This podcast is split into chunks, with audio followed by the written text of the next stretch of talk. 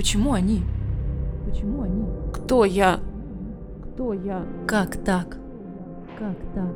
Где все? Где все? А если я не хочу? А если я не хочу? Куда дальше? Куда дальше? Давайте заглянем. Давайте заглянем в свою вселенную. В свою вселенную. Поехали? Пишем. Здравствуй, котик. Меня зовут Настя Майорова. Мне 34 года, я психолог, гештальт-терапевт. Цель этого подкаста – помощь женщинам, девушкам, девочкам. Я правда знаю не понаслышке, как сложно в этом мире быть женщиной, хоть и прекрасно. И я очень хочу попробовать вместе с вами подобраться чуть ближе к гармонии и счастью. Помни, котик, никто здесь не одинок. В каждом выпуске я буду отвечать на три вопроса своих подруг, слушательниц, на наши с вами вопросы, девочки и стараться говорить о них максимально корректно с точки зрения психологии.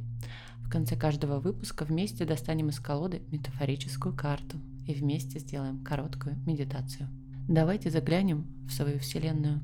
В первом выпуске я отвечала на самые распространенные вопросы, которые волнуют многих. Но теперь вы начали присылать вопросы, и я с удовольствием на них отвечаю. Спасибо вам, девочки, за доверие. Сегодня поговорим о социально неприемлемых чувствах, которые принято условно считать плохими и не проявлять. Итак, меня зовут Лена, мне 22 года, учусь на последнем курсе института. Есть молодой человек.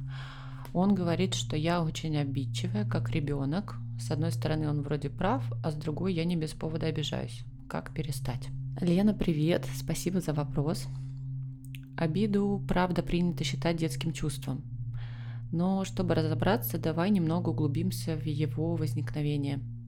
Здесь хочу начать с того, что обида – это невыраженная злость. А вот за чувством злости уже стоит желание что-то изменить. Получается, что мы обижаемся, когда не находим для себя возможности прожить эту злость, в том числе сформулировать возникшее чувство в послание другому человеку о желаемых изменениях. Не знаю контекста девушки, которая спрашивает, но приведу распространенный пример. Приходишь к своему мужчине, рассказываешь о проблемах, а он в ответ «подумаешь, проблема». Ну и чего-то там свое загоняет. Злишься, потому что хотела, чтобы он тебя поддержал, пожалел, но молчишь. Он же должен был догадаться, и уходишь в обиду. И получается, изменение здесь невозможно, потому что один молчит, а второй вообще не в курсе, что произошло. Помните, как обычно бывает? Что-то случилось? Нет, со мной все в порядке. Да, девочки, часто так происходит. А с другой стороны, обида – это способ сказать «ты для меня важен». Ну или понять, что человек действительно для тебя важен и не безразличен. То есть это индикатор ценности. Мы же не обижаемся на людей, которые нам безразличны, на продавщицу в магазине, на машину, которая проехала рядом по луже. Тогда чем важнее человек, тем сильнее может ранить чувство обиды. Что же делать, когда возникает злость в контакте с человеком? Есть разные способы, как с ней обходиться. Первый – это вот как раз отреагировать, не углубляясь в причины, поругаться, обвинить, накричать, психануть, хлопнуть дверью, короче.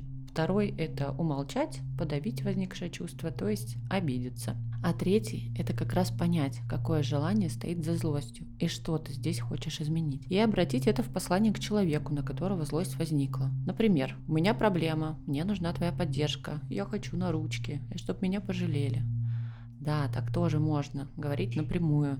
Тем более, если человек не умеет распознать, что нужно и не обладает высоким уровнем эмпатии вполне нормально об этом попросить. Да, получается не сразу, не все мы умеем просить, это бывает сложно. Вообще хочется, чтобы человек просто догадался. А еще научиться выражать злость в потребность совсем не значит, что ее обязаны удовлетворить. Но это уже следующий этап. Прожить и принять невозможность получить желаемое. А еще можно попытаться получить желаемое другим способом. Ну, например, обратиться к кому-то другому. И возвращаясь к теме, почему обиду принято считать детским чувством. Ребенок не всегда способен заявить о своих желаниях и отстоять их. Именно поэтому обижается. Если в данном случае нет навыка обращаться как-то иначе с возникшим чувством злости, то, вероятно, происходит как раз попадание в детскую позицию и срабатывает автоматическая реакция. Почему так? Возможно, в семье было принято обижаться вместо того, чтобы разговаривать.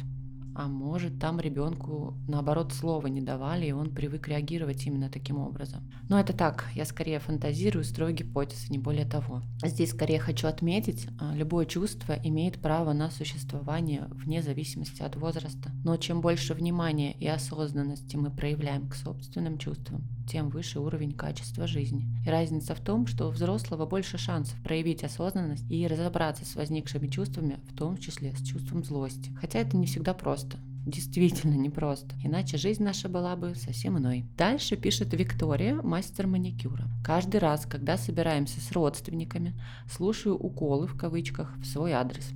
В итоге меня заставляют стыдиться своей профессии, хотя она мне нравится. Привет, Виктория я с тобой. Хочу здесь заметить, что невозможно заставить человека испытывать чувства. Чувство стыда к ним тоже относится. И его возникновение зависит от фигуры и фона человека, где фон – это опыт и сопутствующие факторы, а фигура – потребность. В случае стыда потребность – это удовольствие, а стыд рождает фон. Если говорить о конкретном чувстве, то стыд – это мощная тормозная сила, которая останавливает возбуждение, удовольствие, во всех планах это подъем энергии, стремление проявить активность, что-то сделать для получения желаемого, то есть для удовлетворения потребности. А в данном случае это наслаждаться своей работой и получать удовольствие от того, что ты о ней рассказываешь. С одной стороны, стыд несет полезную регулирующую функцию – соответствовать социальным нормам, оставаться в неких рамках, чтобы быть принятыми в обществе. Элементарно не выходить голыми из дома, не справлять нужду на улице и так далее. Но есть еще токсический, нездоровый стыд, он тоже создает рамки, но более тесные, когда человек стыдится гораздо больше, чем нужно. Тогда даже головой понимаешь, что вроде все нормально, желания твои адекватные, тебе нравится то, что ты делаешь, как в случае с твоей историей, но рот открыть не можешь, не можешь кому-то что-то сказать, не можешь попросить, не можешь проявиться так, как хотелось бы по отношению к человеку или в целом в этом мире не можешь в конце концов свободно получать удовольствие от того, что делаешь по жизни или в конкретный момент времени. Кстати, отсутствие оргазма во время секса тоже может быть связано с чувством стыда. Но об этом мы говорим в другом подкасте «Секс Шрёдингера». Очень рекомендую. Вообще стыд может быть тесно связан со страхом отвержения и быть следствием непринятия себя на глубинном уровне. Если ты боишься быть отвергнутой, осужденной, оставленной, брошенной, то ты будешь стыдиться собственной индивидуальности, не соответствуя чужим ожиданиям или какому-то идеальному образу в твоей голове. Может касаться внешности, поступков, реакций, любых проявлений. Как в случае с твоим вопросом, это как раз больше похоже на токсический стыд, с которым можно зайти в психотерапию. Последний на сегодня вопрос от Дарьи, 28 лет. Звучит так. Не могу плакать при других людях, чужие слезы тоже пугают. Не могу сказать, что меня это сильно напрягает, но слышала, что это не очень нормально. А еще иногда все-таки хочется поплакать у кого-то на плече. Но, как и сказала, не могу. Привет, Дарья. У меня здесь рождается много сочувствия к тебе. Грусть, печаль слезы – это нормально. Без них мы бы не понимали, что такое счастье и радость. Только благодаря таким вот полярностям это возможно. Любое чувство имеет противоположность и, что немаловажно, функцию. Я помню еще в своем детстве, да и не только в детстве, что грустить было не принято. А это выражение улыбайся даже когда грустно, никто не должен видеть, что тебе плохо. А, все сводится к тому, что грусть и слезы это показатель слабости. Но на самом деле нужно быть достаточно сильным человеком, чтобы в них проявляться. И это правда очень уязвимое место, потому что не каждый готов принять тебя грустным, плачущим и даже отчаявшимся человеком. Гораздо проще, когда мы все улыбаемся, но в этом нет близости, к сожалению.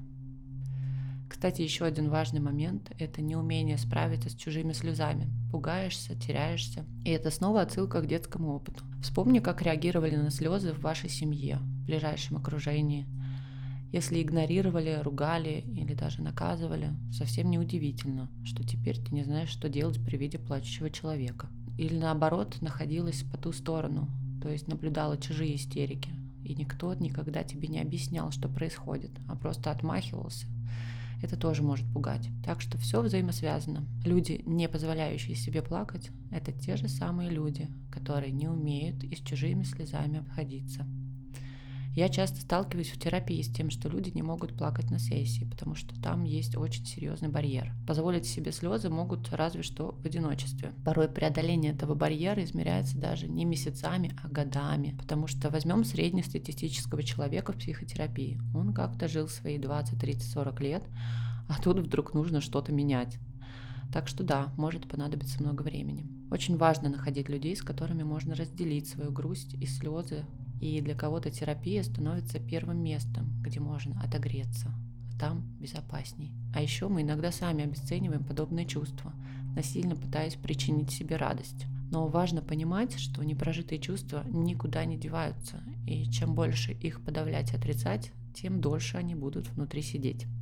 А слезы это буквально очистительная функция организма, как физиологическая, так и эмоциональная. Так что плачьте на здоровье. Если хотите больше про эмоции, пишите вопросы в комментариях и в телеграм-канал студии. Ссылка в описании. А еще есть группа ВКонтакте, туда тоже можно отправлять свои вопросы.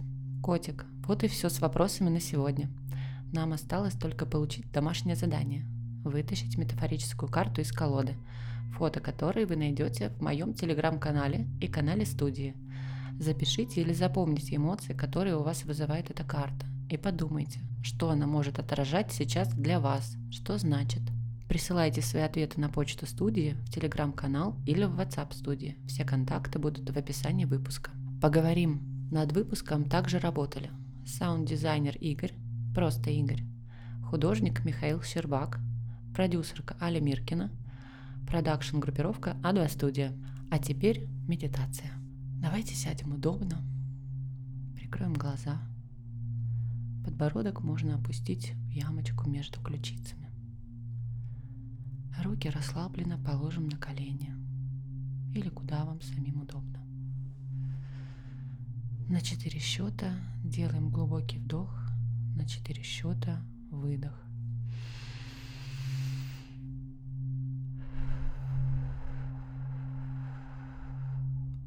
Еще раз. На четыре счета вдох, на четыре счета выдох.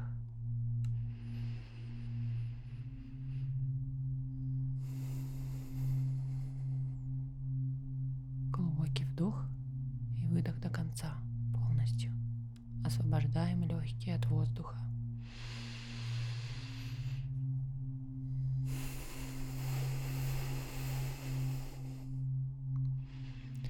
Дышим свободно. Освободите голову от всех посторонних мыслей. Почувствуйте свое тело, какое оно легкое и одновременно тяжелое. Сначала ступни, потом лодыжки и голени, бедра,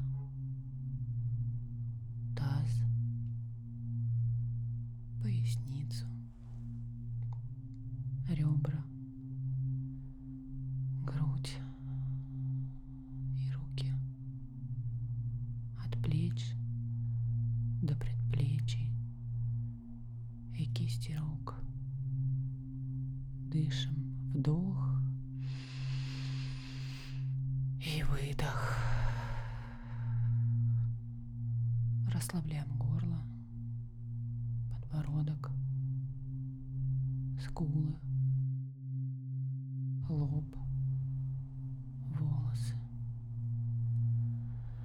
Переходим на шейные позвонки. Расслабляем трапецию,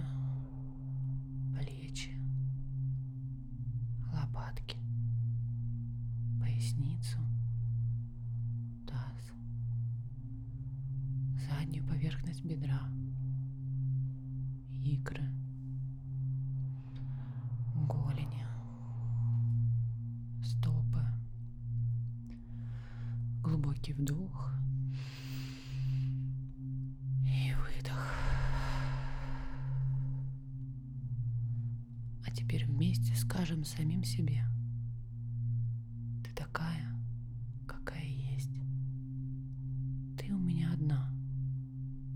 я люблю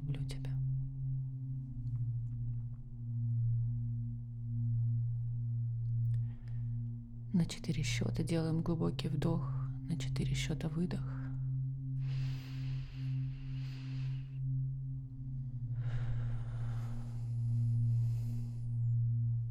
И еще раз на четыре счета вдох, выдох.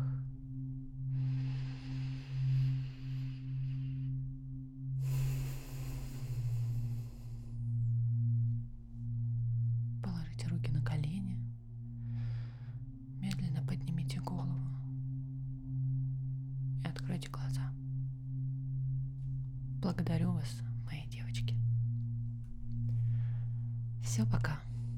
Пока. Продакшн. Группировка А2 студия. А2 студия.